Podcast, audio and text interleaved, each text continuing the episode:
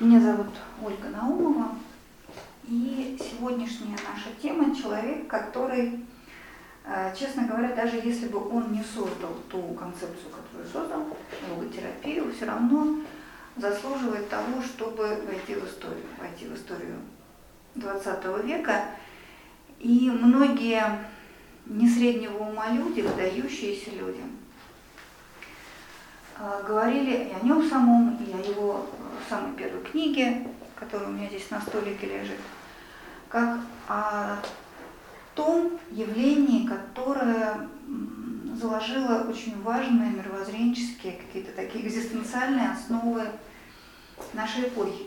И очень многим людям помогло жить. Ну, один из примеров, из множества примеров, когда э, в США не так давно проводили опрос, какие книги не просто вам запомнились или понравились, а какие книги перевернули вашу жизнь, повлияли на вашу жизнь, то в первой десятке была и книга Виктора Франкла «Сказать жизнь не та» или ее первое название «Психолог в концлагере». Ну, давайте сначала о самом а, ее авторе, об этом удивительном человеке. Дата его жизни 1905-1997. Ну, то есть, по сути говоря, весь 20 век уместился в его биографии и э, две мировые войны, и несколько революций, и много разного рода кризисов, экономических, э, экзистенциальных. И более того, он почти всю свою жизнь прожил в Вене, то есть, можно сказать, в центре, в эпицентре всех европейских событий. То есть вся история неоднократно прокатилась через него. И он был не просто созерцателем и наблюдателем, а он на собственной шкуре пережил э, все это. Ну, родился он, э, как я уже сказала, в 1905 году в э, такой э, хорошей еврейской семье. Этот момент очень важен, его национальность, как потом будет понятно. И э, его детство и юность пришлись на время Первой мировой войны и ее последствий. Война имеет такое свойство, ну вот мы с вами этого, к счастью, не переживали, я надеюсь, не переживем, но история показывает. Война имеет такое свойство, она не просто заставляет гибнуть одних людей, убивать других людей, она перепахивает э, всех и мировосприятие сознания людей тоже.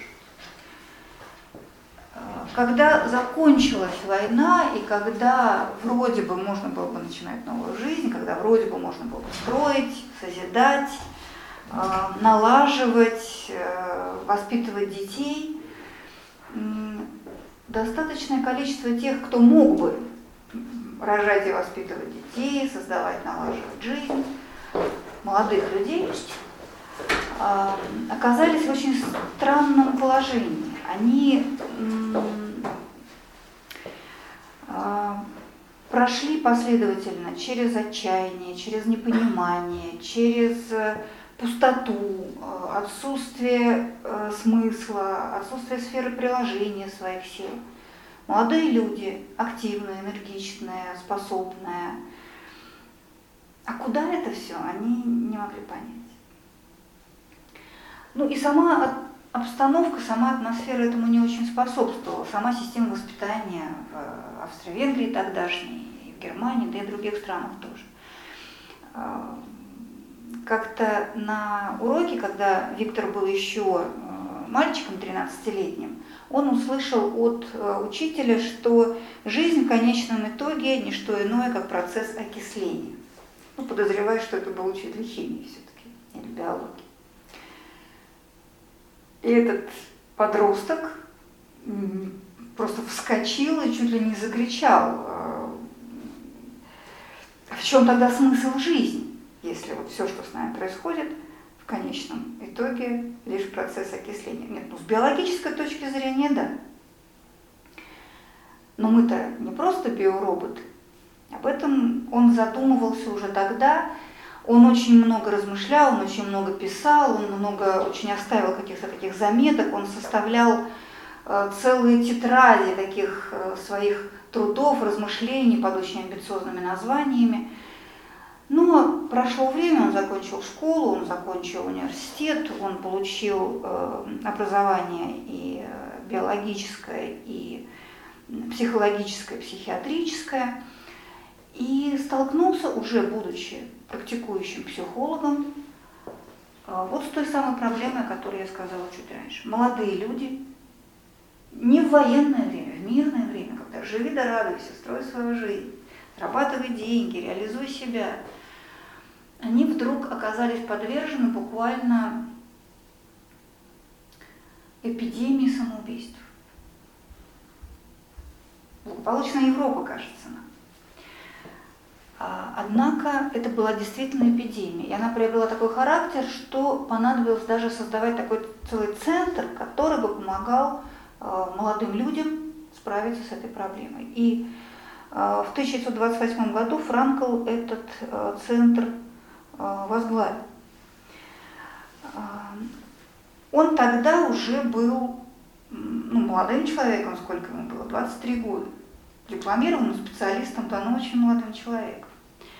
Но в нем вот с детства, с подросткового возраста вот жил этот зуд, он искал, что может помочь человеку выжить что может облегчить его существование, потому что он насмотрелся в этой своей благополучной Австрии на горе, страдания, смерти разного по разным причинам. И он никак не мог смириться с тем, что человек не может найти себя. И от, от отчаяния, от боли, от безысходности кончает собой.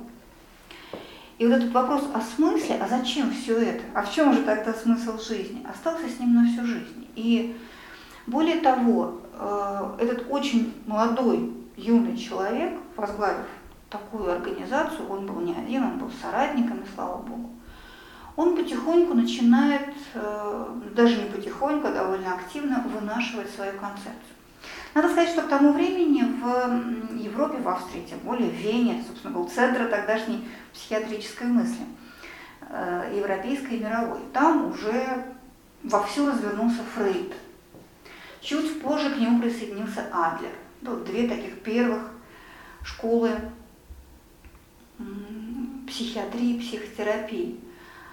Э, Юн, э, Фрейд и Адлер отвечали, тоже отвечали на вопрос, а в чем исток, корень бед, проблем а, человека, они отвечали на этот вопрос. Фрейд говорил, проблема человека, корень, источник его страданий а, в неудовлетворенности его желаний. В неудовлетворенности его тяги к удовольствию. Адлер давал свой ответ на этот вопрос. Он говорил, корень всех проблем человека в неудовлетворенности его воли к власти. А, Франкл не мог согласиться с этой трактовкой. Он предлагает свою концепцию. Вот он, этот еще щенок, можно сказать, этот еще совсем начинающий а, психолог, он выдвигает другой тезис. А, корень проблем человека в неудовлетворенности его стремления к смыслу. Воля к смыслу, об этом мы поговорим чуть попозже подробнее, это то, что нуждается в осуществлении. У каждого человека должен быть смысл существования, и смысл каждого момента, и смысл его жизни в целом. И когда человек этого не находит или не видит потребности искать, он приходит в такой кризис, в такое противоречие с самим собой, что последствия могут быть самыми печальными.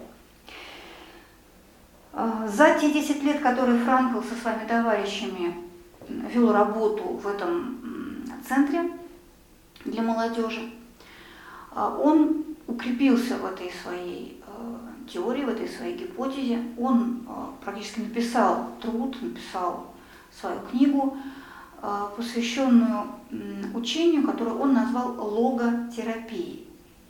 Логос – это переводится и как слово, и как мысль, и как смысл. Вот в этом последнем значении его использует Франкл. Исцеление смысла, излечение смысла. Ну, здорово. Теория, концепция, одна из миллиона, миллиарда. Кто не, не мечтает спасти мир, предложить какую-то универсальную панацею. Но как проверить, работает эта теория или нет? Как понять, это годится или это просто какие-то его измышления, которые он пробовал вот на ребятах, приходивших в его центр, и вроде бы это имел успех. А в скобочках заметим, что процент самоубийств благодаря э, их центру, их организации снизился очень и очень существенно. Но у Франкла была гораздо более трагичная возможность проверить свою концепцию. Началась Вторая мировая война. А, началась она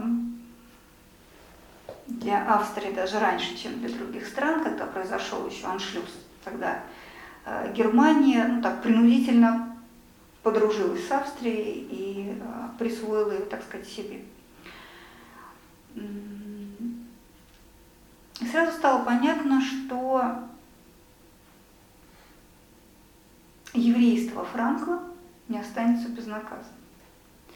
Сразу стало понятно, что что-то нужно предпринимать. И когда тучи начали сгущаться уже совсем, для Франкла возникла чудесная возможность.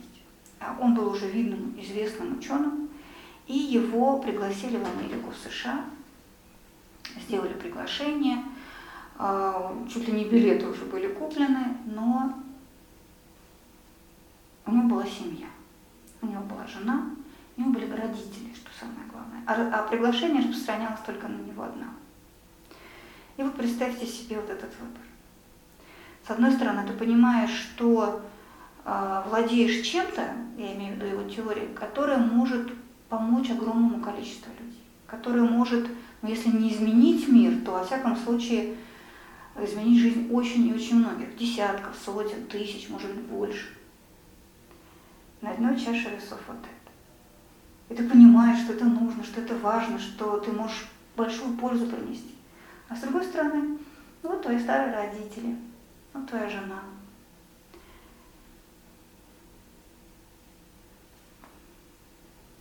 Ну, вы, наверное, понимаете, какой выбор сделал Франк. А, он в одном э, в своих воспоминаниях рассказывает, как он сделал этот выбор. Он им очень мучился, он не смог его сделать сразу, потому что ну, это важно, это бесконечно важно, как выбрать. И он рассказывает, как э, по уже такой военной Вене бродил в поисках ответа на этот вопрос и набрел на разрушенную синагогу. А, и нашел какой-то камень, красивая была синагога, мрамором отделана, и вот только один фрагмент остался таким целиком, и э, с одной выгравированной, э, покрытой золотом буквой. И он принес его домой как память. А когда пришел домой его отец, он спросил, «Э, Виктор, ты знаешь, что это за буква? А, какая фраза.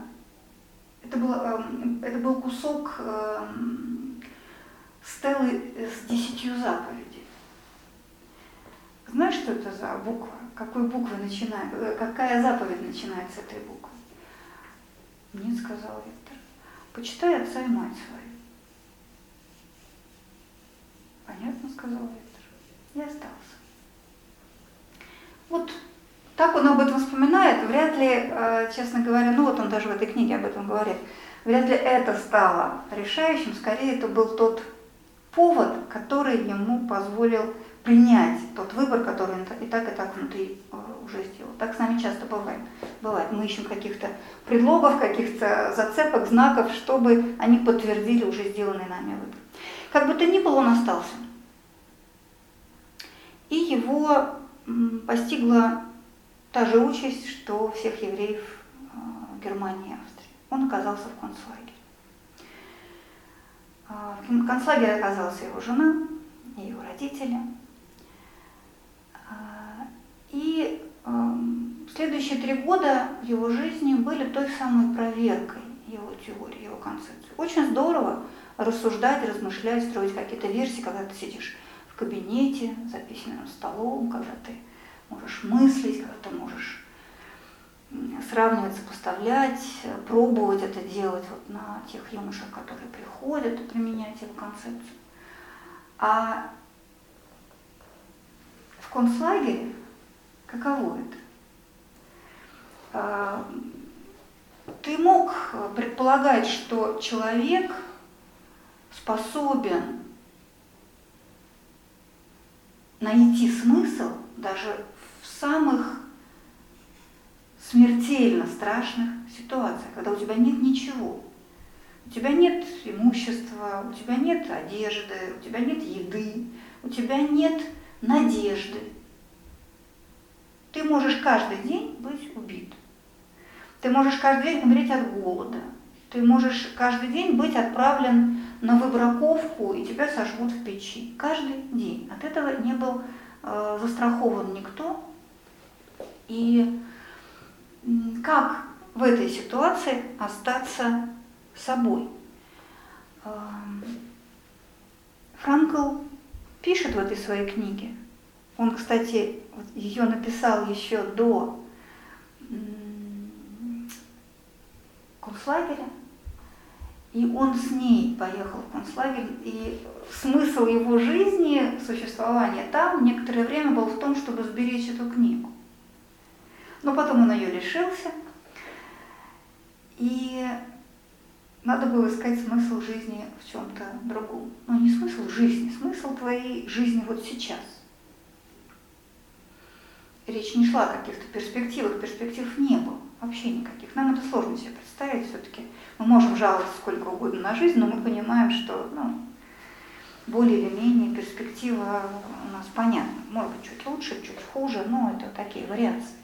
А там нет, там в любую минуту, без привлечения, ты мог погибнуть. И вот там он, там его теория прошла проверку временем, проверку жизнью. И э, он подтвердил, что человек в любой э, самой страшной ситуации может сохранить себя или потерять себя.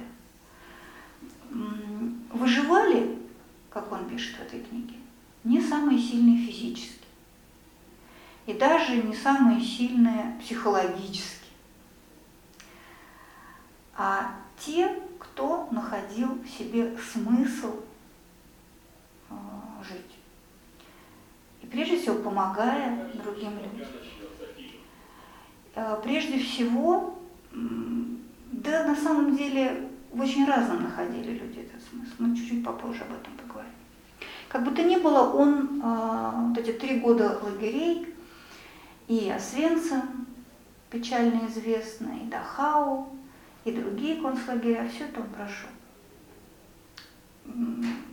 Были чудесные моменты, когда э, они сбегали из лагеря буквально за спиной эсэсовца, или были моменты, когда он по какой-то вот случайности, удачи не попадал в тот эшелон, который шел на уничтожение или так далее. Но э, я подозреваю, что дело здесь не в случайности, не в удаче, а в том, что э, стержень внутри него был очень прочный, очень крепкий. Когда закончилась война, он буквально за 9 дней надиктовал эту книгу, в 1946 году она вышла. И с тех пор она, он написал еще 30 книг с э, тех пор, и они были переведены на какое-то бесконечное количество языков, и бесконечными тиражами было это все издано как я уже сказала, очень многие такие нетривиальные, не средние люди, типа э, Ясперса или Хайдегера, считали за честь с ним познакомиться, и Папа Римский, и Хиллари Клинтон, и кто угодно.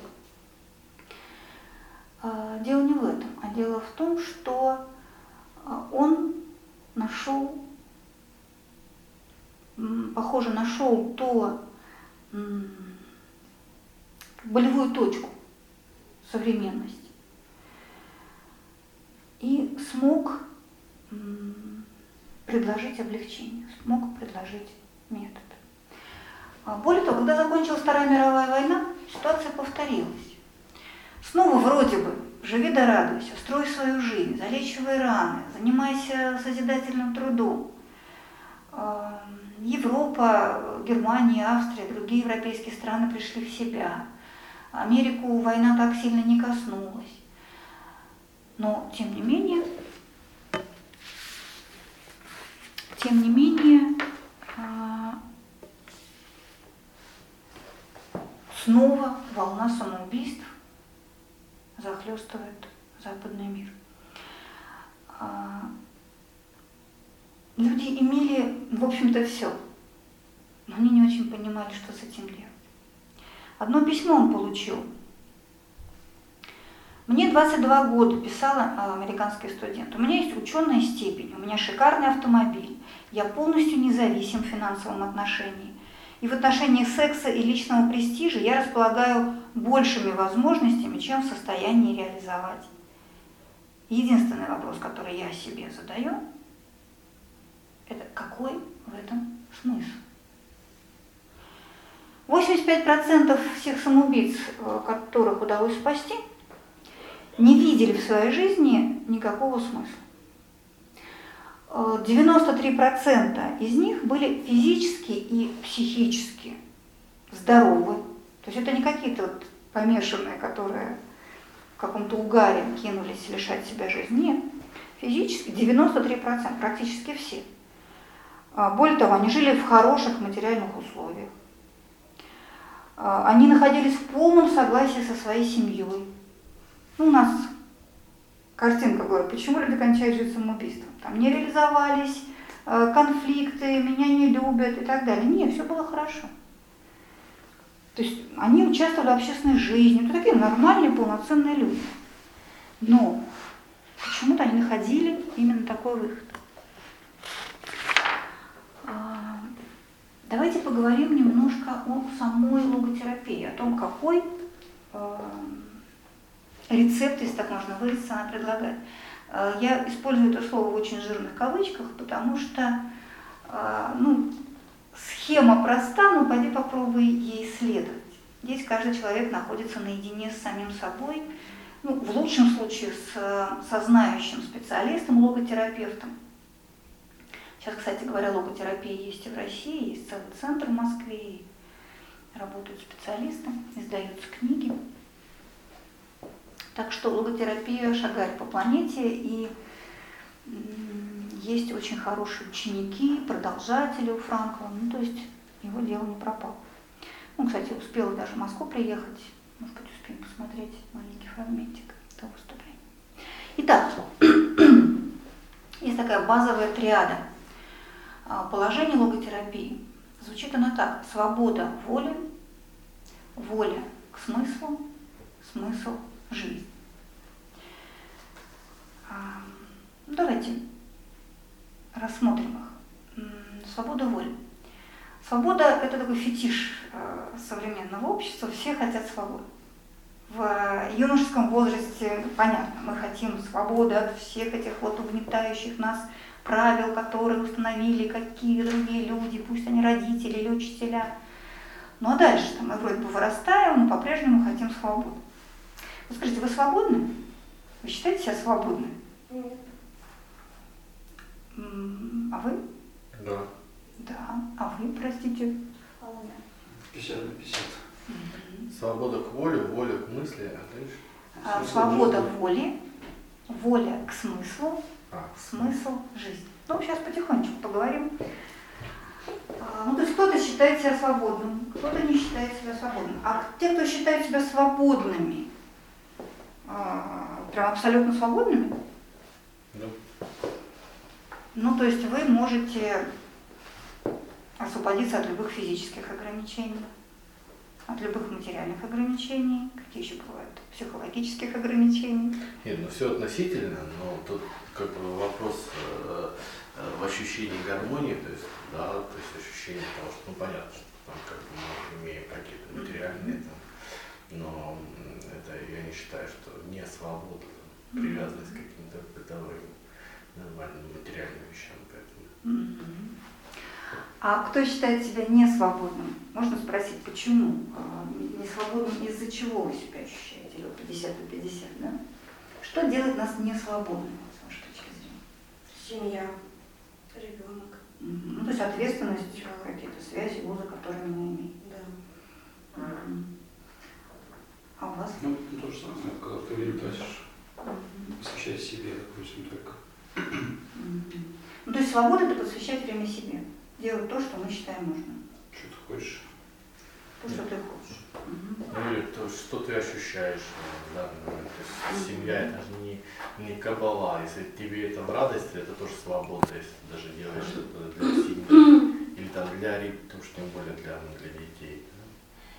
Соответственно, как бы это ну, нельзя считать не свободой. Не свобода это, а, это какие-то ограничения, связанные, вот, наверное, с какими-то а, твоими действиями. То есть вот не свобода, это, допустим, когда ты работаешь на работе, найме, да, вот ты пришел на работу, это не свобода, тебя работодатель покупает, да, твои 8 часов рабочего времени. Или там не свобода, это ну, ты же свободно нет отдался себе, ну, отдал да, себя, да, отдался, но это вот ты продал свою свободу на 8 часов, да, или не свобода, когда ты не можешь выехать там, в другую страну, да, по каким-то ограничениям, там, образно говоря, судебных приставов. Вот это не свобода, то есть это определенные ограничения. Или не свобода, это какие-то ну, рамки, которые ты сам для себя поставил, ну, ограничил сам себя, там, вот я не ем мясо, вот ты сам себе поставил, ты уже не свободен там каких-то своих мыслей. Мыслей. Мысль понятна. А, Франкл говорит о том, что, безусловно, человек от некоторых факторов не свободен. Но было бы странно говорить, что мы с вами абсолютно ну. свободны во всех смыслах. Потому что мы не свободны биологически. Ну, я не знаю, не могу себе отрастить третью ногу, вдруг она мне там как-то вот захотела быстрее бегать. Или я не могу полностью там, изменить свой организм. Ну, вот он такой, какой э, есть.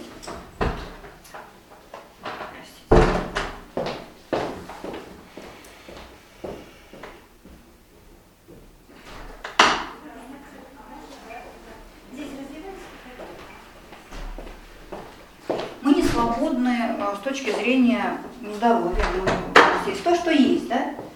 Мы уже рождаемся с каким-то комплексом, таким набором, так сказать, элементов. А мы не свободны, мы родились там, где мы родились, мы живем там, где мы живем. Конечно, можем изменить э, многое в своей жизни, но не радикально, не кардинально.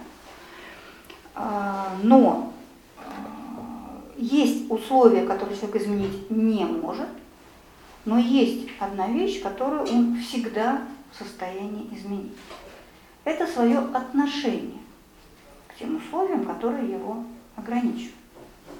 Ну, вот мы с вами заговорили о том, что мы можем быть ограничены, ощущать себя ограниченным чем-то.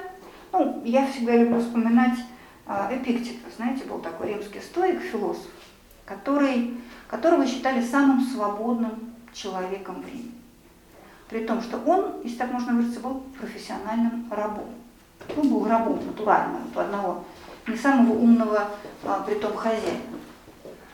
И а, к нему приходили за советом, потому что более свободного внутреннего человека поискали Он себя несвободным не ощущал. А, он а, всегда мог занять какую-то позицию по отношению к тому, что было вокруг него. Одно дело это условия, в которых я существую, а другое дело мое отношение к этим условиям. Я могу э, их, там, я не знаю, с ними э, не... Они могут мне не нравиться, они могут меня тяготить, но э, есть просто, говорит Франкл, три уровня бытия. Есть наше с вами физическое, такое соматическое, материальное существование. Есть наше тело, есть а, материальные обстоятельства жизни, которые нас окружают. Ну, они есть, да, безусловно. А, есть а, измерение психическое. Есть наши мысли, чувства, эмоции и так далее. Переживания какие-то, отношения к чему-то. А, но этим человек не исчерпывается. В отличие от э, предыдущих двух школ, э, венских школ психотерапии, фрейдовской и адлеровской, э, Франкл считал, что человек этими двумя измерениями не ограничивается, в нем есть еще что-то. В нем еще есть что-то, что способно это, эти два нижних измерения увидеть. А, то, что способно занять какую-то позицию по отношению к тому, а, что я собой представляю с физической точки зрения, увидеть свои мысли и чувства. То есть есть кто-то повыше, есть кто-то ну, главнее, так будем говорить. А, это духовное измерение Франк назвал ноэтическим, от слова «нус», от греческого слова «нус», ну, которое можно перевести как «дух». И вот сома, психе, нус – это э, троичное, тройственное строение человека. Франкл считал верным, и э, более того, оно давало ему ответы на очень многие вопросы, на те вопросы, на которые ни Фрейд, ни Адлер найти ответы не смогли. Фрейд пытался, он вот создал эту концепцию бессознательного, то есть есть еще что-то. Но что, как, где, э, можно что-то с этим сделать. Вот он дальше э, пойти не смог, и понятно почему. Человек – существо размышляющее, существо рефлексирующее, существо, способное сознавать себя и сознавать мир. Э, человек, который, э, существо, которое способно иметь э, свою позицию, свое отношение ко всему, что его окружает и что с ним происходит. Он об этом пишет вот в этой своей книге так.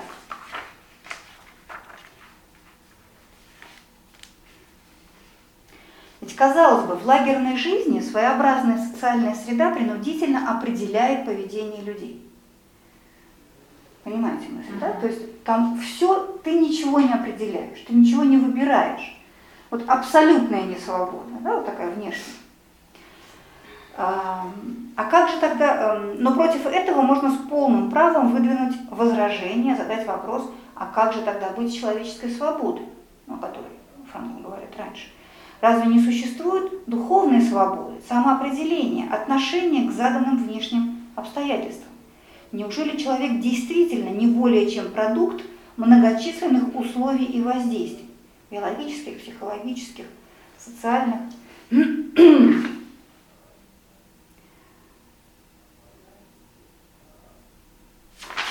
Неужели э, нужно э, согласиться с тем, что человек полностью подчиняется этим влияниям, что под давлением обстоятельств, господствовавших в лагере, он не мог иначе, в кавычках.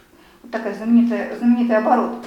Ну как же, ну вот были такие обстоятельства, но я же я не мог ничего сделать, я не мог иначе. Ну, мы периодически сами встаем перед этой своей ну, отговоркой, давайте так это назовем, и очень часто слышим это. Ну, такие условия, такие обстоятельства. Любопытно, что некоторые не могли иначе в этом лагере, а некоторые могли. Почему так? Чем они отличаются? Третьей ногой вряд ли. Каким-то таким особым, не знаю, физической силой? Да нет, там все были доходягами, все были живыми скелетами, все были э, в одинаково диких, ужасающих, нечеловеческих условиях. Но сама жизнь, пишет Франкл, в лагере показала, что человек вполне может иначе. Достаточно много примеров, часто поистине героических, которые показывают, что можно преодолевать апатию, обуздывать раздражение, что даже в этой ситуации, абсолютно подавляющей, как внешне, так и внутренне, возможно сохранить остатки духовной свободы. Противопоставить этому давлению свое духовное «я». Кто из переживших концлагерь не мог бы рассказать о людях, которые, идя со всеми в колонне, проходя по баракам, кому-то дарили доброе, доброе слово, а с кем-то делились последними крошками хлеба. И пусть таких было немного, их пример подтверждает, что в концлагере можно отнять у человека все, кроме последнего – человеческой свободы. Свободы отнестись к обстоятельствам или так, или иначе. нет ничего, но я могу оскотиниться, я могу уподобиться животному и драться за эту пайку хлеба, э, отталкивать, э, ну там были, он всякие истории, можно было там подсуетиться и вместо себя вот в этот в эшелон смерти подпихнуть другой номер другого человека, ну а самому выжить в надежде, что как-то это вот ему поможет спасти. Можно так, можно иначе.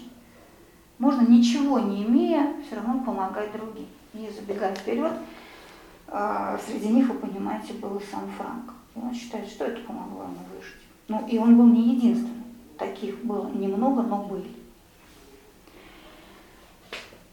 Это вот так или иначе было у всех, было у каждого. И каждый день, каждый час в лагере давал тысячу возможностей осуществить этот выбор. Отречься или не отречься от того самого сокровенного, что окружающая действительность грозила отнять, от внутренней свободы. А отречься от свободы и достоинства означало ну, перестать быть человеком, отречься от своей вот такой человеческой настоящей сути. И, в общем, позволить сделать с собой все, что угодно. А угодно было сделать из тебя грязь. Грязь, да, вот, этого таракана какого-то. Так смотрели на этих лагерников, а, надзиратели и все, кто это все а, породил. То, что происходит внутри человека, говорит Франко, результат внутреннего решения самого человека. Мы есть то, что мы позволяем с собой сделать условиям внешним или не позволяем. В принципе, от каждого человека зависит, что даже под давлением таких страшных обстоятельств произойдет в лагере с ним, с его духовной и внутренней сутью. Превратится ли он в типичного лагерника или останется и здесь человеком, сохранив свое достоинство. Вы наверняка читали воспоминания разных наших хороших, интересных, э, больших людей, типа Дмитрия Сергеевича Лихачева, которые прошли через сталинские лагеря. Э, и на Соловках, и э, в других местах ГУЛАГа. Эти люди, цвет российской интеллигенции – находили в себе силы оставаться людьми. Ну, есть воспоминания о том, как, например, а, Павел Флоренский а, на Соловках, он буквально занимался научной деятельностью, он делал там разного рода открытия, остались даже его труды, ну, не знаю, были ли вы на Соловках, я помню, это довольно страшное впечатление производит. А, музей ГУЛАГа там Соловецкий. Или, по-моему, Лихачев вспоминает, как вместе с другими э, с представителями интеллигенции, они где-нибудь на лесоповале, улучшив, улучшив момент, или уже после всего, после дня на лесоповале, дня на лесоповале. Вы так себя вот встроите в эту ситуацию. А, естественно, они там тоже еле ноги таскали, это интеллигенция была, это были не бендюжники, не бурлаки с. Они несмотря на запрет, собирались в каком-нибудь уголке и устраивали друг другу лекторий. Каждый в своей а, специальности просвещал других, читали лекции на разные темы. Потому что они не а, считали ниже своего достоинства позволить вот этому всему на тебя воздействовать, тебя изменять, тебя гнобить, делать из тебя раба, унижать тебя, расплющивать внутренне. А, вот. Итак, свобода воли. Я всегда свободен выбрать свое отношение к тому, что происходит. Поддаться или сохранить свое достоинство. Драться э, за выживание, выгрызая буквально э, свою жизнь, какие-то крохи этой жизни, или сохранить в себе человека, сохранить в себе достоинство. Дальше Франкл говорит о воле к смыслу. А, я упомянула уже о том, что по Фрейду а, всем правит воля к удовольствию, по Адлеру воля к власти, но эм, жизнь показала, что ни то, ни другое все-таки, мягко выражаясь, не панацея. ни то, ни другое человека к счастью-то не приводит. А а более того, э, могут и счастье человека, и самого человека разрушить. А, Франкл много спорит с эм, теорией Маслоу о потребности. Ну, вы наверняка знакомы с э, пирамидой Маслоу. Он говорит о том, что э, потребности э, человека распределяются по пирамиде, в основании этой пирамиды. Ну, я могу картинку поставить. Ну, базовая наверное. там еда, типа Да, да, да. Сначала такие физические потребности, потом потребности в безопасности, потом в принадлежности и любви, потом в уважении э, и так далее. И познавательные, эстетические и вершину этой пирамиды составляют потребность самореализации, самоактуализации, говорит э, Маслоу. Вот Франкл с этим спорил просто категорически. А ни одного времени Ну, существования? масло да, по- получается? более, более поздние, но ну, они пересеклись. А, Франкл считал, что как и счастье, самоактуализация или самореализация, то, о чем сегодня очень много согласиться говорят, это, не, это может быть конечной целью. И счастье не может быть конечной целью. Будда говорил, самое большое препятствие к достижению нирваны, а это высшая цель в буддийском пути, это желание достичь ее. Самое большое жел- э, препятствие к счастью, говорил Франк, это желание счастья. Это ориентация на счастье. Стремление быть счастливым любой ценой. То же самое касается самореализации. Счастье, как и самореализация, это не цель, это побочный эффект. Если ты движешься к правильной цели, то ты будешь счастлив, и ты реализуешь себя. Но если ты будешь ставить это во главу угла, если ты будешь ставить это единственной своей целью, то очень быстро зайдешь в тупик. А, Лишь в той мере, говорит Франкл, в какой человеку удается осуществить смысл своего существования, в той мере он может себя осуществить, он э, э, может себя э, реализовать. Иначе это все дело совершенно обесмысливается и теряется. Я предлагаю посмотреть один ролик. Мне очень хочется, чтобы вы посмотрели на самого Франкла. Съемки, к сожалению, доисторические, доисторически такой очень не- некачественный, но мы сейчас с вами посмотрим фрагмент из его очень такой известной, хрестоматийной речи 1972 года. Он как раз а, в том числе об этом и говорит. А, В качестве эпиграфа а, мы занимаемся философией, и много и философских, и психологических вопросов поднимается на наших занятиях. И когда мы обсуждаем вопросы ну, смысла, а, очень часто звучит от э, современного человека э, цель самореализации. Зачем вы здесь? Почему вы ходите на разного рода занятия, тренинги, практикумы, лекции? Потому что хочется осуществить, потому что хочется вот как-то... Это понятно. Человечески понятно. По маслу понятно. Но эм, само свидетельство этого стремления к самореализации говорит о некотором тупике, в котором оказывается человек. Потому что это не от хорошей жизни происходит.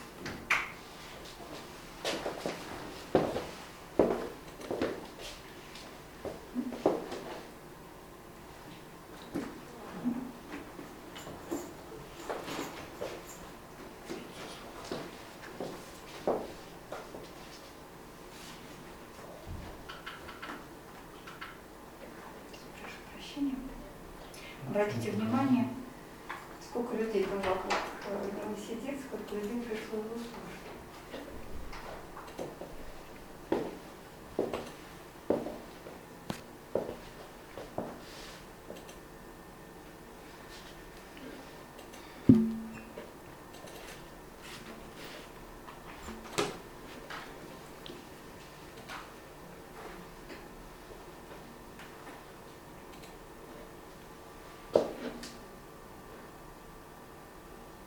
Давайте пока будем дальше рассказывать.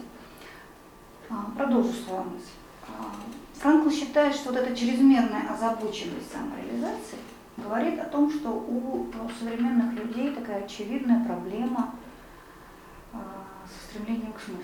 Когда он не реализует свой смысл, это, это тревожный путь. Знаете, какова была самая...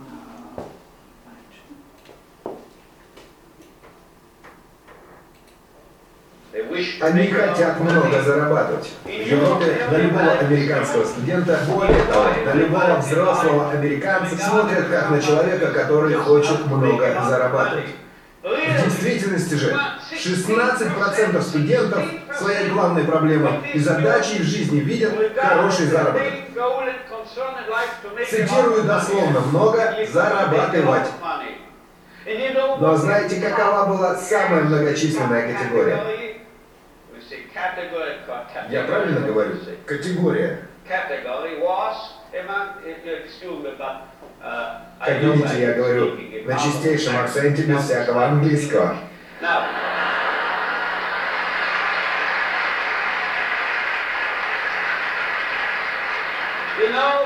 Знаете, какова была самая многочисленная аудитория? 78% представителей американской молодежи были озабочены тем, чтобы, как они сами выразились, найти смысл и цель в жизни. То есть это реалистичный взгляд на человечество. И знаете, вы не поверите, глядя на мои седые волосы и мой возраст, но недавно я начал ходить на уроки пилотирования самолета. Знаете, что сказал мне мой инструктор? Если вы вылетаете отсюда и хотите добраться сюда, на восток, но дует боковой северный ветер, то в итоге вас снесет, и вы приземлитесь здесь. Поэтому приходится, как это называется у пилотов, лететь со сносом.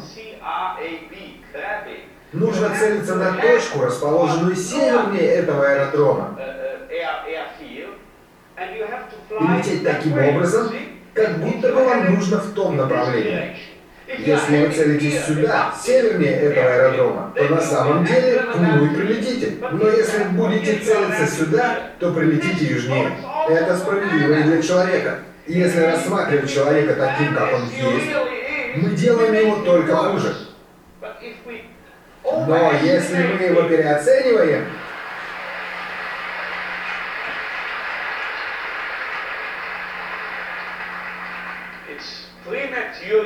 аплодисменты преждевременны, вы скоро поймете почему.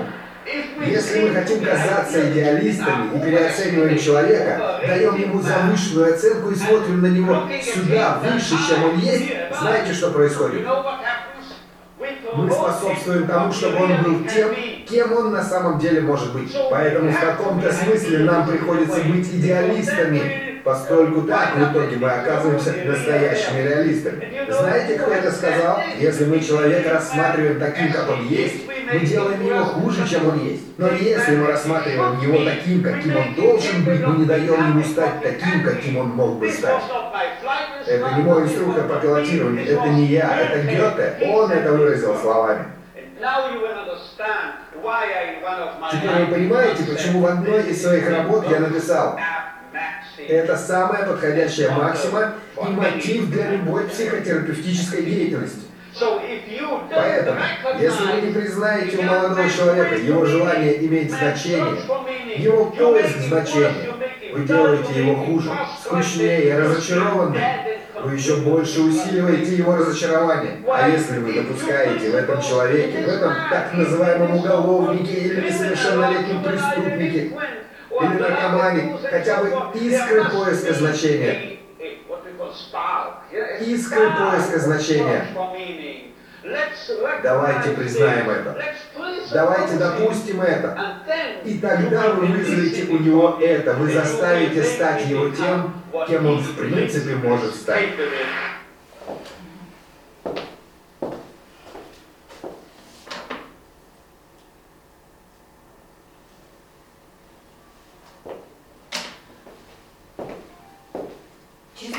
озабоченность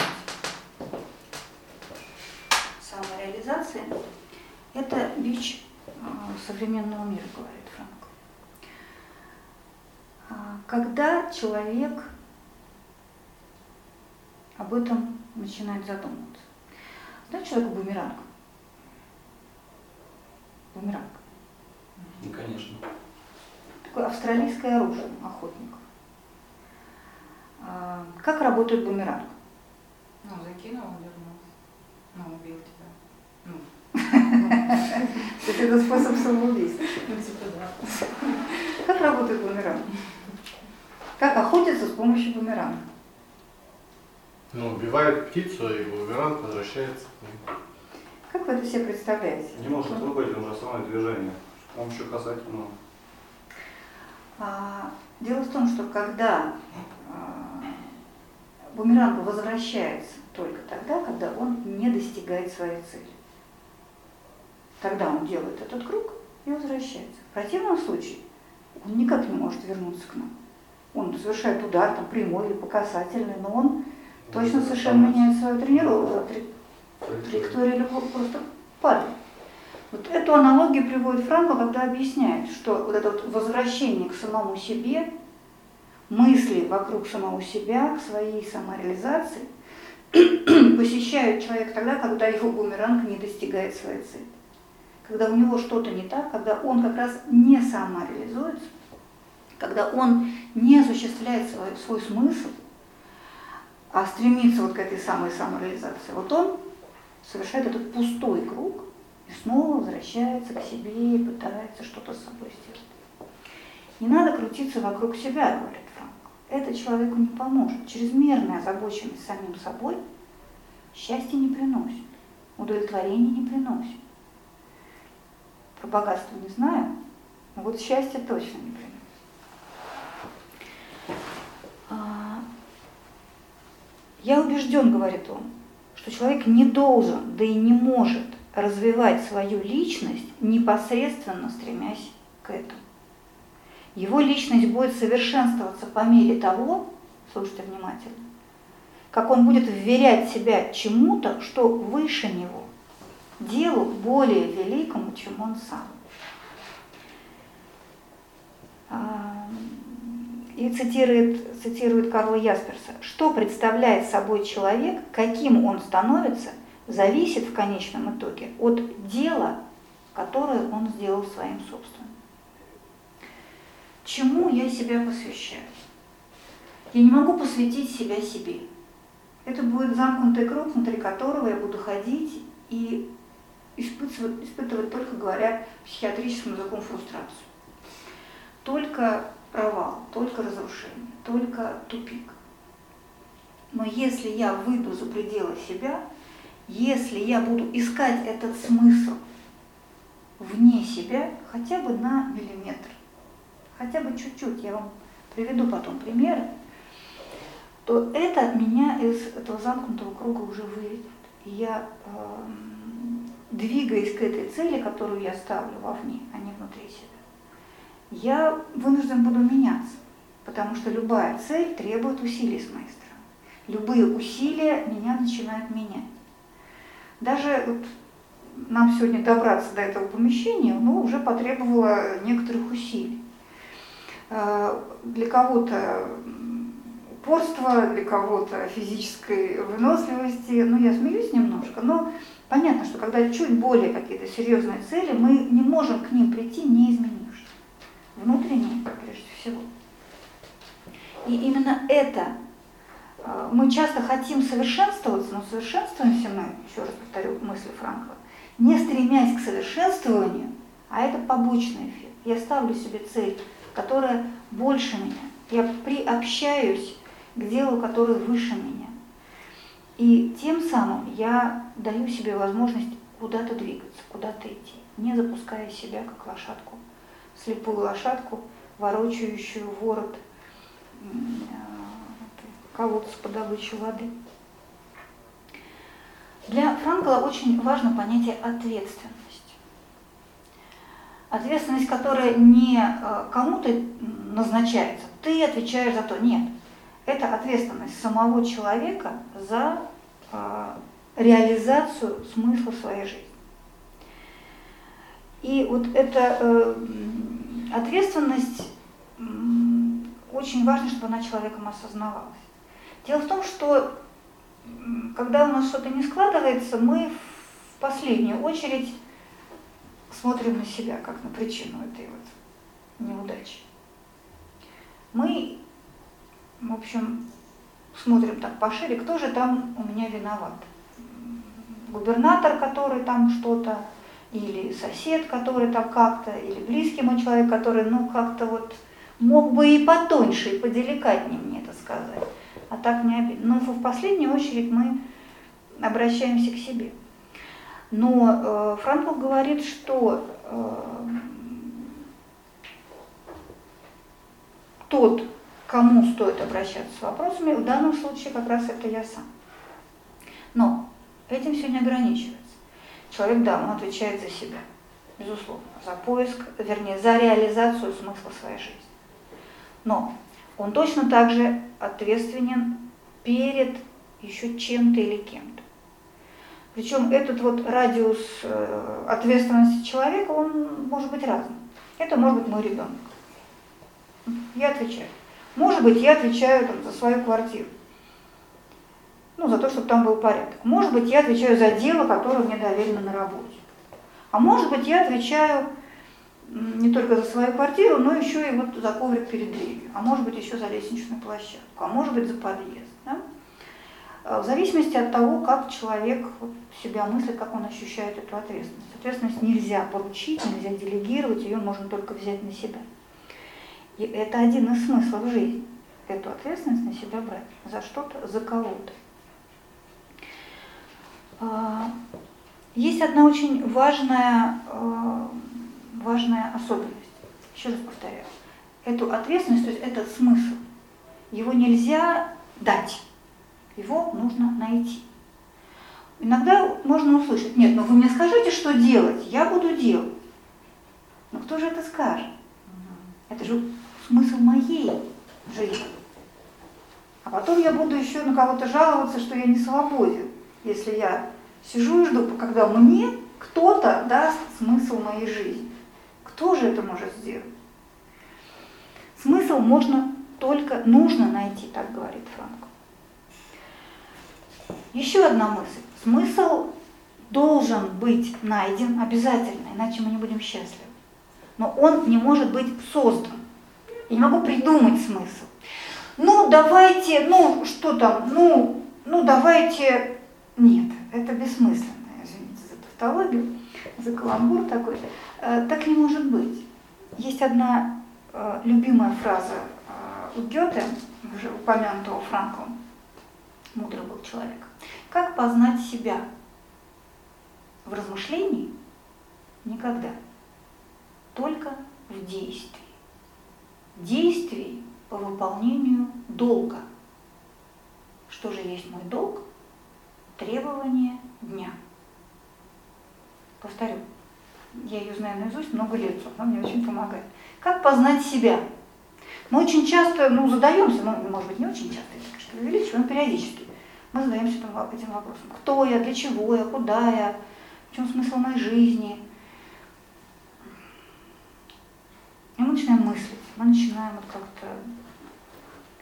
Бессмысленно это говорит Гёте. Так не получится. Как познать себя? В размышлении никогда, только в действии.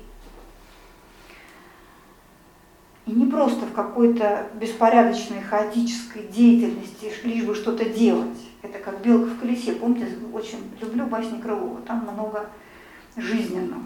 Вот она на этом окне такая деловая, она бежит, она крутится, раздувается пышный хвост. И вот, ты куда, спрашивает Дрозд. Я на посылках тут у барина большого. Я тут крутая, я тут делом занимаюсь. Отойди, мальчик. Белка в колесе. Мы иногда бываем такими белками. Ну, не, не мы, конечно, здесь присутствующие, там кто-то где-то, наверное. Ну, молодцы. А, не любая деятельность по выполнению долга. Вот возникает еще одно слово, которое мы не очень любим. Вот ответственность мы не очень любим, и долг мы не очень любим. Кому это я должен?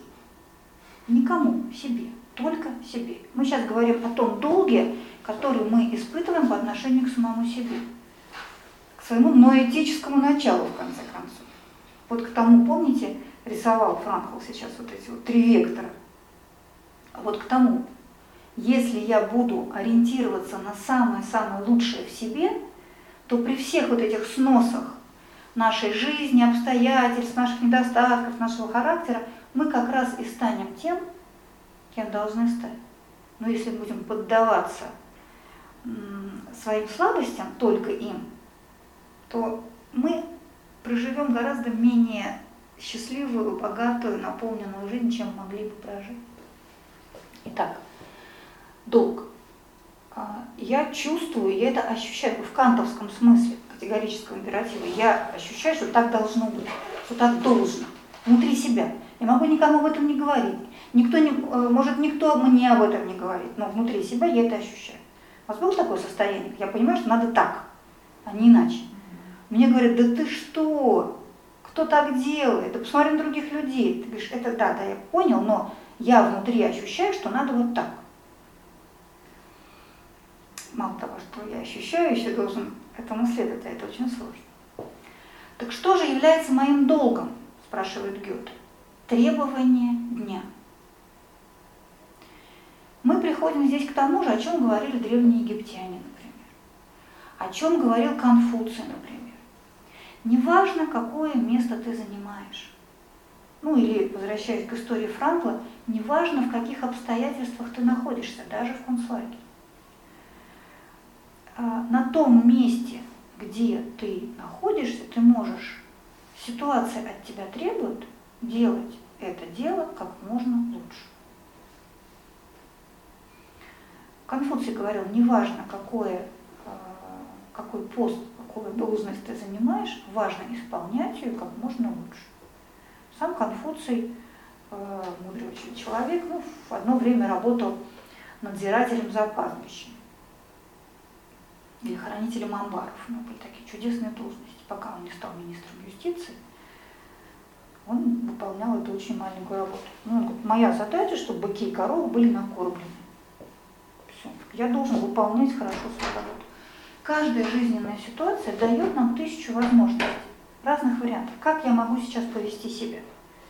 Я могу так, ну ладно, никто не видит, все равно никто там, ну как-то так, низенько, низенько, бы лишь бы перетерпеть. А могу, даже если никто не видит, никто не контролирует, никто не оценит, никто не осудит, тем не менее постараться. У нас есть один орган с вами, встроенный, говорит Франко, который отвечает вот, за то, выполняю я смысл, реализую я свой смысл в этой ситуации или не реализую. Не угадаете, что за орган? Ну, орган в кавычках. Совесть. Никто не увидит, совесть увидит.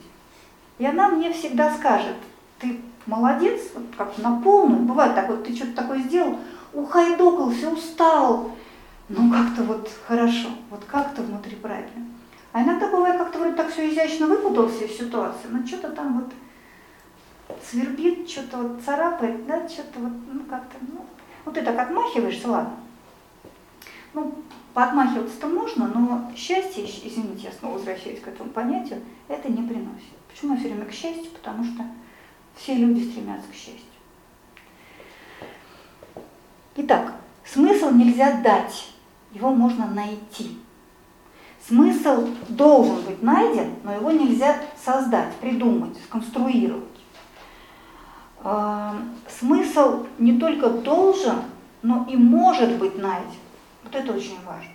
Одно дело, там, ты должен найти смысл, а другое дело понимание, что можно в любой ситуации, даже, извините, в концлагере, опять я к этому возвращаюсь, его можно найти. А, и в поисках смысла человека и направляет совесть.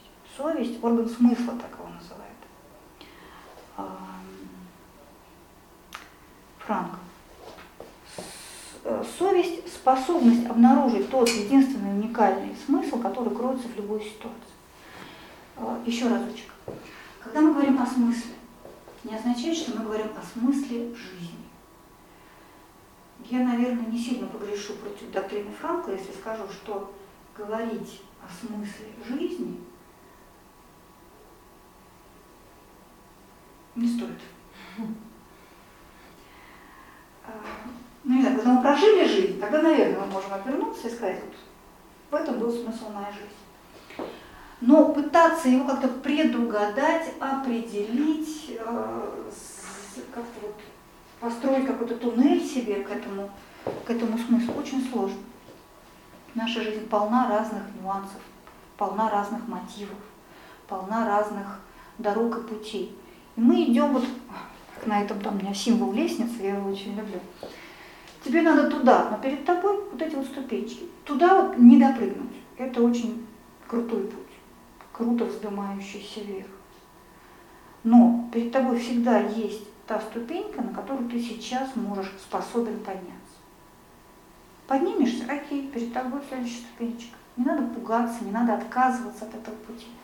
Всегда каждая конкретная ситуация дает тебе эту ступеньку, дает тебе выбор в соответствии с совестью или погрешить против нее.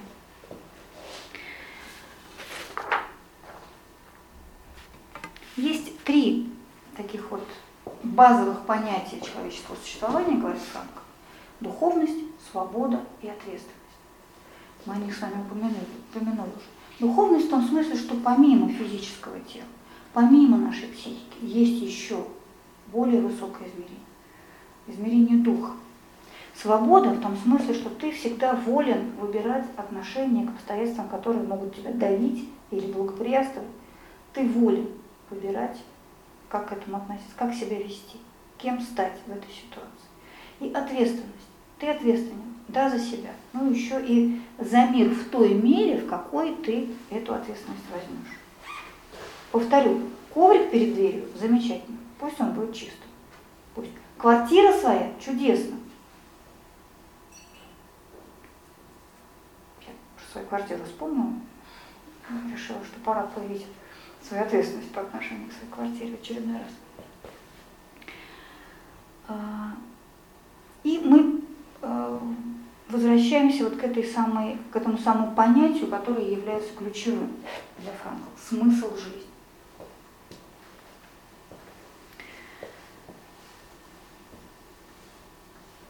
В жизни до самого последнего ее мгновения есть смысл, говорит Франк.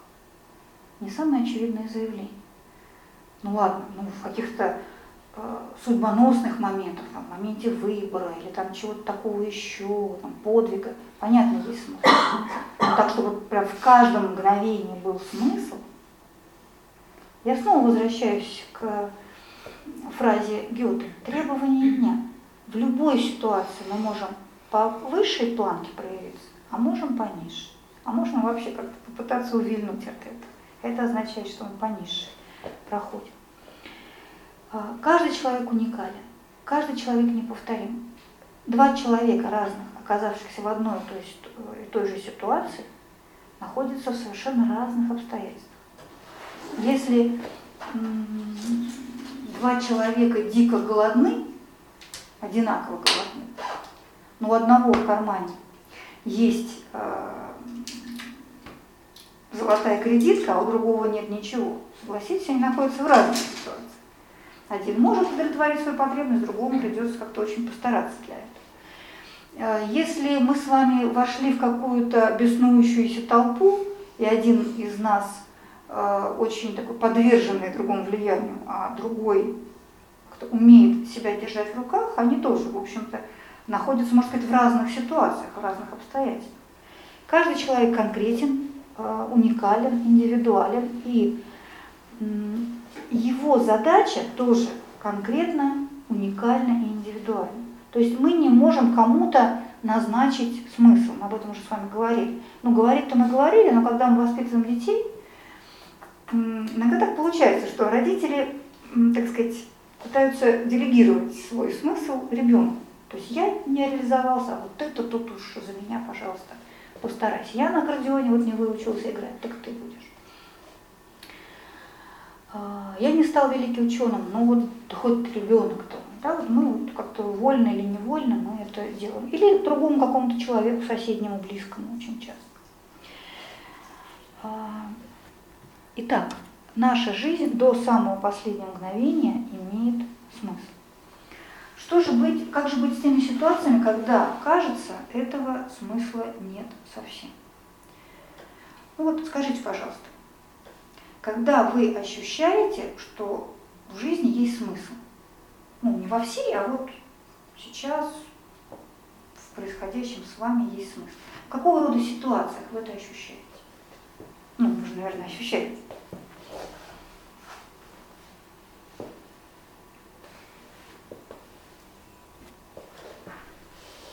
Ну, деятельности есть смысл. Когда ты делаешь ради кого-то, ради чего-то. Когда ты видишь результат своей деятельности. Мгм. Когда ты, ну, этот результат можешь там он осязаем, да, там в людях, ну, для кого что, да, там для меня он в людях, для кого-то он там деньги. Ну, вообще результат тогда, вот он осязаемый, и как бы в этом есть смысл.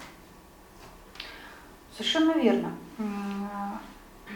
Первый такой тип, что ли, а, смыслов, о которых говорит а, Франкл, это такие ценности созидания. Созидательно, когда что-то делаем, когда что-то творим. Ну, не только материально, да, на разных других планах. Но это не единственные ценности, а, которые мы можем реализовывать. Давайте посмотрим еще один ролик в котором Франкл об этом говорит.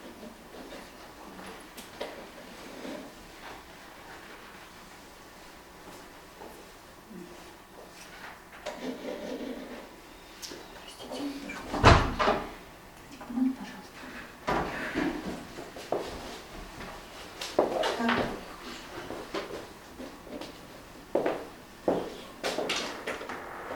Пока поразмышляйте, что это могут быть за другие ценности, какой еще может быть смысл. Буквально, Для конечно. меня прожить честно и достойно, допустим, есть смысл. Мгм. Потому Да. что если духовно верить в то, что создал Бог, мы это в ответе. Может быть, можем прийти к тому богатству или к счастью. А еще? Чтобы все были здоровы, свои близкие и так далее. Только благополучие. Ну, это то, чего мы хотим. А это вот э, и когда мы ощущаем, что в жизни есть смысл. Иногда это может быть сейчас так страшно прозвучит, но иногда э, ну, вы наверняка встречаете разные сейчас истории интернет. э, Не всегда бывает злом, иногда он приносит пользу. И разные истории о том, как, например, родители, у которых умерли дети, они не уходят, не погружаются в свое горе, на которое они, конечно, имеют право, а они находят возможность, для них это становится толчком, а, помогать другим детям, которые находятся в таком состоянии. То есть они вот в этом, даже не, не в здоровье, не в счастье своих детей, а наоборот, вот в этом бесконечном, сокрушительном горе, я как мама могу как-то м, Dr. Frankel, then what exactly does а, они даже в этом находятся. Поэтому смыслы, бывают разные. в судьбе, наверное. А? У меня брат погиб родной. Если знаешь, что это такое. Да я сейчас представить себе просто не могу, что это была моя мать. Действительно, это ну, тяжелее, тяжелее что-то мне представить себе сложно. А, Пока у нас заминка. а, Первый раз, готовясь сегодня к лекции, я прочитала много разных книжек и then what и meaningful первый раз прочитала э, приложение вот к этой книжке, там Еса Франко. А это скажите, жизнь да? Да, да, А вы прочитали какую простите? А вот тут вот она, Еса в приложении, называется «Синхронизация в Биркенвальде». А, Я под большим впечатлением нахожусь, там просто очень небольшой, очень небольшой текст, но очень много разных мыслей идей, в том числе как раз о матери, которая, она умерла, и как бы оттуда смотрит на то, что происходит с двумя ее оставшимися сыновьями, а они находятся в концлагере. Вот там об этом отношении матери тоже. И о том, какой смысл во всей этой ситуации.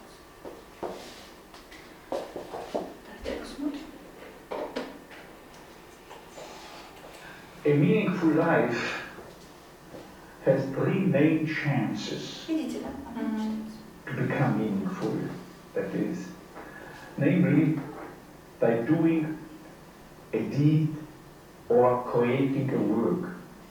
Second, by experiencing something, something or someone. Something refers to nature, culture, and someone to another human being whom we are loving. So, life can become meaningful through work and through love. But if need be, if you are confronted, if you are facing, confronted with or facing a situation which is unalterable, a situation that has caused you suffering, even then, you may, so to speak, still squeeze out from such a situation a potential meaning to fulfill by the attitude that you are adopting in such a situation. Is that what the theory of logotherapy is all about? Not all about, but this is an intrinsic and important aspect of that system which is called logotherapy, I would say. Dr. Frankel, in one searching for meaning through these three deeds, or three, three aspects, as you put it, where does religion come into? You see, uh, in contrast, say, to the system of psychoanalysis according to uh, Sigmund Freud, or else the system of individual psychology according to the teachings of Alfred Adler. Logotherapy sees man as a being not dominated by a strive for pleasure, nor by a will to power, but rather by a will to meaning. And man's search for meaning is the basic uh, motivational factor operant in being human. And thus, uh, logotherapy sees uh, man struggling for a life as meaningful as possible, or being frustrated in his very will to meaning, as we are used to calling it, frustrated by being disappointed and by uh, seeing that there is no, no place for meaning, there is no offer for meaning, better to say, but uh, they are just foundering in their search for meaning. If we define a human being as a being in steady search for meaning, here is the very place where religion comes in, inasmuch as man, or say a large essential part of the human population, is going one step beyond that, inasmuch as they strive also for something one might call an, an ultimate meaning. And in a religion, man, a religious uh, individual is not satisfied just with finding a meaning, a meaningful task to complete, but he goes or she goes a step, a step forward by also including the awareness of a task giver, as it were. This is divinity.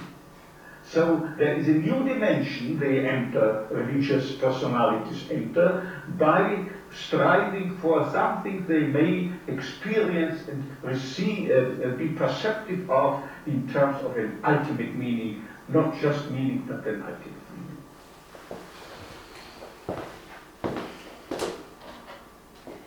Хочу а, вас вернуть к началу этого ролика, Продолжение разговора о, о ценностях. Итак, Франкл говорит о том, что самый распространенный тип ценностей, дающих нам смысл, ценности созидания, творения, когда мы что-то делаем, когда мы э, создаем, что бы то ни было, э, горшок, ваяем или учим кого-то, или что угодно. Второй тип ценностей – это наши отношения, наши переживания а, по отношению к чему-то или кому-то. И третий тип, тип ценностей – это ценности э, отношений. Второе переживание, третье отношение. Франкл в одной своей работе приводит пример. Один умирающий, неизлечимый больной, лежал в больнице с совершенно таким уже с неоперабельной опухолью спинного мозга. Ему давно уже пришлось оставить свою профессию. Он, и ценности созидания для него были уже недоступны. Но для него оставались э, ценности э, переживаний. И он много оживленно разговаривал с другими больными, делился с ними разными мыслями, развлекал, подбадривал, утешал. Э, читал хорошие книги, тоже как-то это все осмыслял, слушал радио, э, музыку по радио. Но э, однажды наступил день, когда он и этого уже делать не мог, он даже слушать не мог, вот уже не выдерживал организма этих звуков. И руки не держали книги, разговаривать он тоже уже не мог, просто сил никаких у него уже на это не было. И уже так же, как от ранее от созидательных ценностей, ценностей, ценностей, ему пришлось отказаться и от ценностей переживания. Но у него, тем не менее, остались доступными ценности отношений.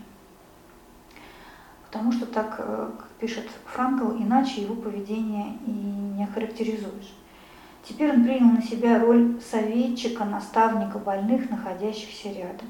Изо всех сил старался своим поведением быть для них примером. Он ничего не мог делать, он просто мог как-то вот так себя вести, чтобы других, для других это была помощь и поддержка.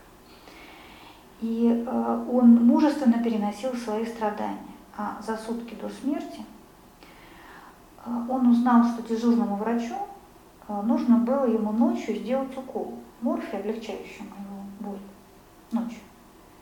И он во время вечернего обхода Понимаете, морфий делали не от хорошей жизни, это были совершенно невыносимые боли. Он э, предложил этому врачу сделать, чтобы не вставать ночью, ему вечером сделать этот укол. Неизлечимо больной человек с дикими болями заботился о том, чтобы врачу было удобно, меньше дискомфорта ему, неудобства ему приносить. Вот, это ценности отношения, как я отношусь к тем условиям, в которых я нахожусь, в той ситуации, в которую я попал. Все, о чем мы говорили, эм, приводит нас к мысли о том, что у меня должно быть нечто, что поднимет мою голову вверх, что устремит мой взгляд вот от этого меня к чему-то более важному к чему-то, кому-то. А, о важности идеалов, говорит Франк. А, чтобы было ради чего жить, чтобы было ради чего умирать, чтобы было ради чего преодолевать. Вот это ради чего больше, чем я сам, это а, очень важно. Интересно, тот же Франк вспоминает, что тот же Гёте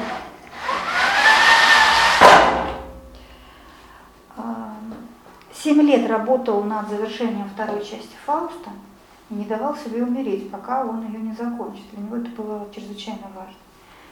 И э, в 1932 году, в январе, он закончил этот труд, и через два месяца он умер. То есть он, можно сказать, задержал свою смерть. Это не единственный пример в истории. Я сам решаю, что для меня важно и насколько важно. И вот эти э, это ради чего эти идеалы, они направляют наш смысл. Это как будто какой-то луч э, света, который понимает, куда нам, дает нам понять, куда нам двигаться. Быть человеком, говорит Франкл, значит всегда быть направленным на что-то или на кого-то, отдаваться делу, которому человек себя посвятил, человеку, которому, которого он любит, или Богу, которому он служит обратили внимание, он говорит о религии, он сам был очень религиозный человек. Но он старался э, эту тему особенно не продвигать в своем учении, просто потому, что чтобы оно было максимально универсальным. Потому что оно э, полезно, может быть применимо любым человеком вне зависимости от его этнической, сословной, религиозной принадлежности. Для него это было существенно. Но есть э, одна цитата, которую я, например, очень люблю, я была очень рада, найдя ее у Франкла. Она, я думаю, всем вам тоже известна. Если не я, то кто? Да, Франков.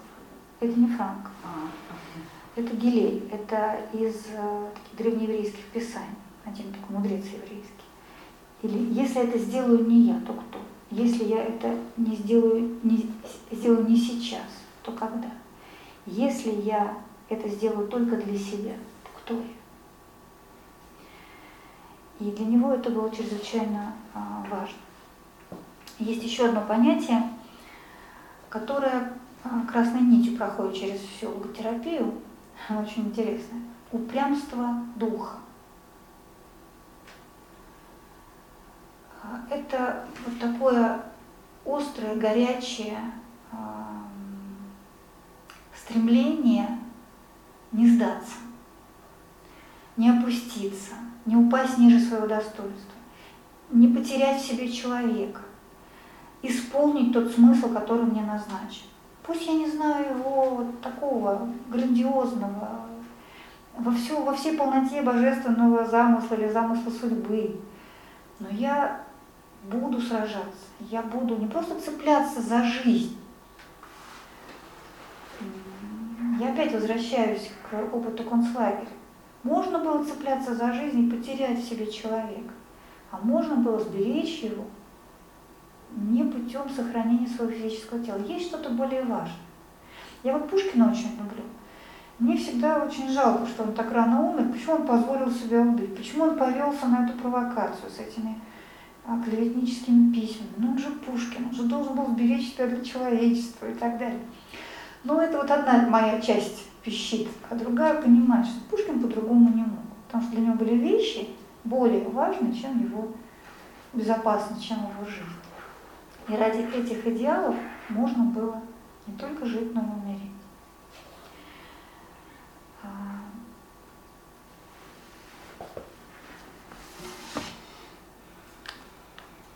Последняя цитата из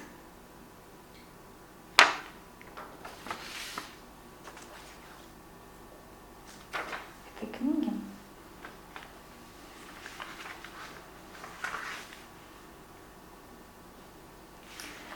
Вопрос о смысле жизни быть поставлен иначе.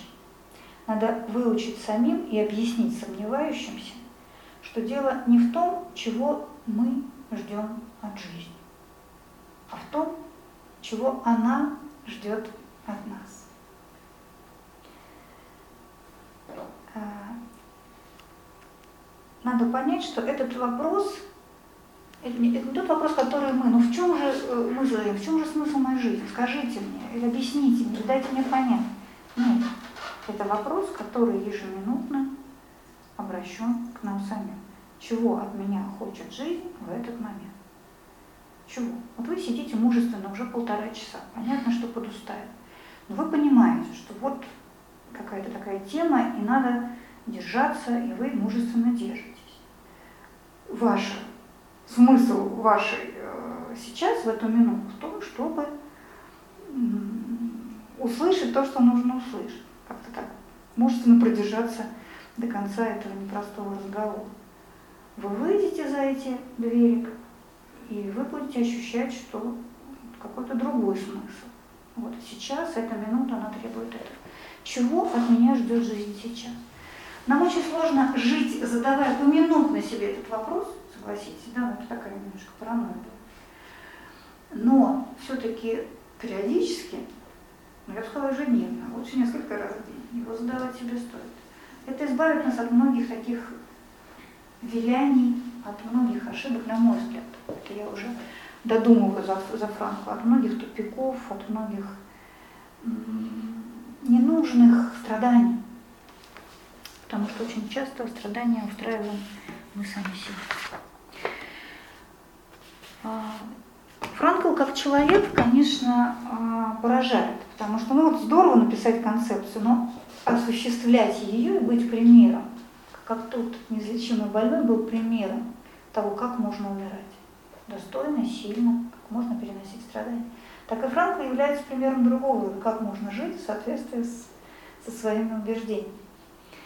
Вот он упомянул в первом ролике, что он уже в таком седовласом возрасте начал брать уроки вождения самолета. Он учился, он водил самолет, он до 90, по-моему, ну, до 80 там, лет ходил в горы альпинизмом занимался, пока ногу не сломал, не смог уже это делать. Ну, то есть он, вы видите, какой э, деятельный, активный человек. Он ездил по разным странам, даже до Москвы доехал в 90-е годы, э, есть его выступления.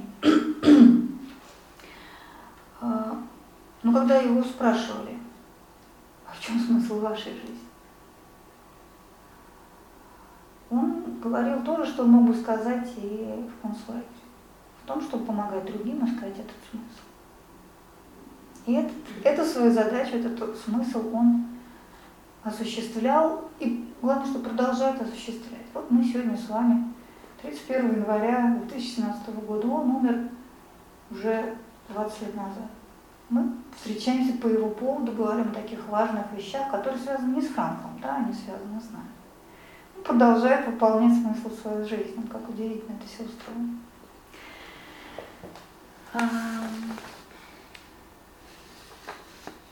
Можно я попрошу вас одно упражнение сделать? Конечно. Вспомните, пожалуйста, какую-то фразу, мысль, цитату из всего того, о чем за эти полтора часа было сказано, которая для вас показалась особенно важной, особенно актуальной. Мысль, цитату, слово, ну, все что угодно. Как-то, может, пронзило, может, запомнилось, может, как-то так привлекло ваше внимание в любом случае. Я даже записал. Угу. Я, может, неправильно? Свобода к воле, воля к смыслу, смысл к жизни. Свобода воли, воля. Свобода воли или к воле? Воле. Свобода воли. Воля. К смыслу, Угу. а смысл к жизни. Смысл жизни. Смысл жизни. Угу. Видите, вот я даже хорошо уточнил. Ну, меня последнее поразило вот эта миссия, понимание, что Франкл имел свою миссию. Его, смысл его жизни был в поиске смысла в жизни других, ну, то есть в помощи поиска смысла. Мгм. То есть, ну, это реально круто, когда человек имеет свою миссию, он Мгм. понимает, он живет в рамках своих ценностей, вот этих Мгм. миссий. Вот, ну, это круто. Спасибо. Кому еще что осталось запомнить? Я понял, что смысл, вот как в его выступлении на видео, совершенный смысл, конце был. Абсолютно. Ну, Абсолютно смысл. Что я, по ходу дела, это и есть мой. Спасибо. Есть какие-то? Ну, Мне запомнилось про орган совести. Совесть в этом смысле. Ну да, мне кажется, это вот э, самое то, что вот должно управлять человеком в его действиях, поступках, мышлении. Вот, мне напомнило это золотое правило нравственности Сократа. Относись к другим, как ты хочешь, чтобы относились к себе. Ну, я часто пытаюсь максимально этим руководствоваться. Мне кажется, это вот, э, ну, может приблизить человека к вот этому вот вектору правильному. Спасибо. Осталось что-то? Вы, мы всегда слышим то, что нам актуально, то, что нам важно. Маленькое такое пожелание э, на потом. Попробуйте поразмышлять о том, почему именно это осталось. Возможно, это то, что поможет вам находить свой смысл, реализовывать свой смысл. Еще раз повторю, находить его можно только реализуя. Размышлять об этом, как говорит Гёте, тут уже такие авторитеты, знаете, против Гёте не попрешь. А, В действии, требования дня. И я вам очень желаю осуществлять свой смысл и быть счастливым. Спасибо. Спасибо за терпение. Вам спасибо. Это очень важно. Спасибо. Приятно видеть э, и старых знакомых, и тех, кто сегодня впервые. Я вас приглашаю на другие наши мероприятия. Там у нас есть программка. А, Самый-самый наш такой важный а, курс философской школы вводный начнется 14 февраля. Там мы говорим ну, о тех же, собственно, вопросах, о которых мы говорили сегодня. И о свободе, и о долге, и о смысле, и о том, как совершенствовать себя, и о том, как соотносится человек и условия, которые его окружают, и о том, какое место человек занимает в истории. А, Вот, так что, если а, интересно, приходите, тем более первое занятие вообще ни к чему не обязывает, оно даже бесплатно. Посмотрите, если будет интересно, продолжим знакомство. Ну, э, на такие разовые наши мероприятия вы можете приходить безотносительно этого курса, всегда будем рады вас видеть. А можно вас тоже в ответ пригласить? Я вас хочу пригласить на такое интересное мероприятие.